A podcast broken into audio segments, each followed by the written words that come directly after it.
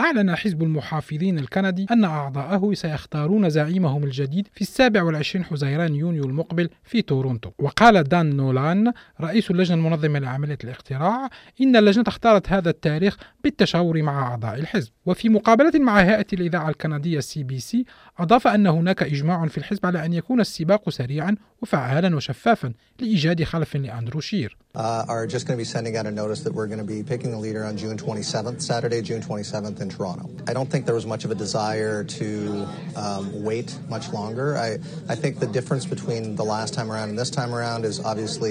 Uh, we're in a minority parliament situation, so uh, we have to be ready. We have an oblig- obligation as the opposition party to be ready as quickly as we can, and this um, this puts us in that position.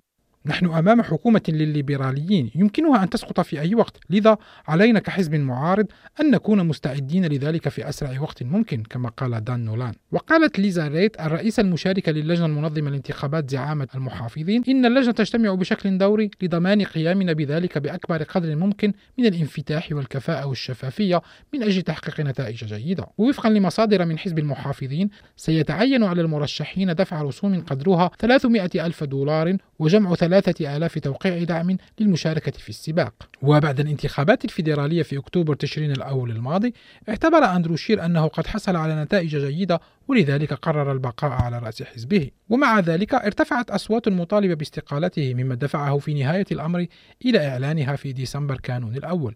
وسيظل زعيما للحزب حتى يتم انتخاب زعيم جديد في يونيو حزيران المقبل. ولم تعلن أي شخصية حزبية رسميا عن ترشيحها لكن هناك عدة أسماء متداولة بما في ذلك رونا أمبروز الزعيم المؤقت السابق للحزب أو بيتر ماكي الوزير السابق في عهد ستيفن هاربر. ومع ذلك يبدو أن بعض الطامحين لهذا المنصب يستعدون مثل إيرين أوتول عضو مجلس العموم عن أونتاريو والذي جاء في المرتبة الثالثة في انتخابات القيادة السابقة. وعقد السيد أوتول اجتماعات خلال العطلة لتكوين فريقه. وأطلق اليوم الاثنين رجل الأعمال براين برولوت حملته لخلافة أندرو شير كزعيم لحزب المحافظين. وبراين برولوت البالغ من العمر 55 عاما والناشئ في كيباك ينتمي للتيار المحافظ منذ فترة طويلة. وأطلق حملة إعلانية على وسائل التواصل الاجتماعي ونشر برنامجا كاملا لاكتساب تقدم في وقت مبكر من سباق الزعامة. وإذا كان السيد برولوت قد قرر إطلاق حملته بهذه السرعة فذلك لأنه يعتقد أن أكبر رصيد له هو أيضا أكبر عقبة أمامه فهو ليس سياسيا مهنيا كما أن شهرته على المستوى الوطني تقترب من الصفر. وقال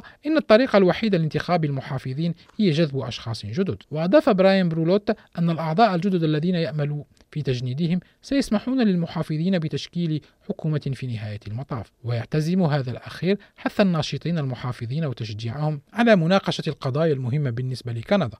وعلى وجه الخصوص كان يقصد مكانة كندا في العالم. والتغيرات التي تؤثر على الكوكب والاقتصاد المحلي. ويقول في برنامجه إن هناك تحيز واسع النطاق في مجتمعنا بأن الاشتراكيين والليبراليين هم فقط من يهتمون بالناس. أنا رأس مالي وأهتم بالناس أيضا. وهو يعتقد أيضا أن ضريبة الكربون هي أداة فعالة لكنها لا تعمل إذا فرضتها الحكومة الفيدرالية لأن الموارد الطبيعية تخضع للولاية القضائية للمقاطعة كما قال.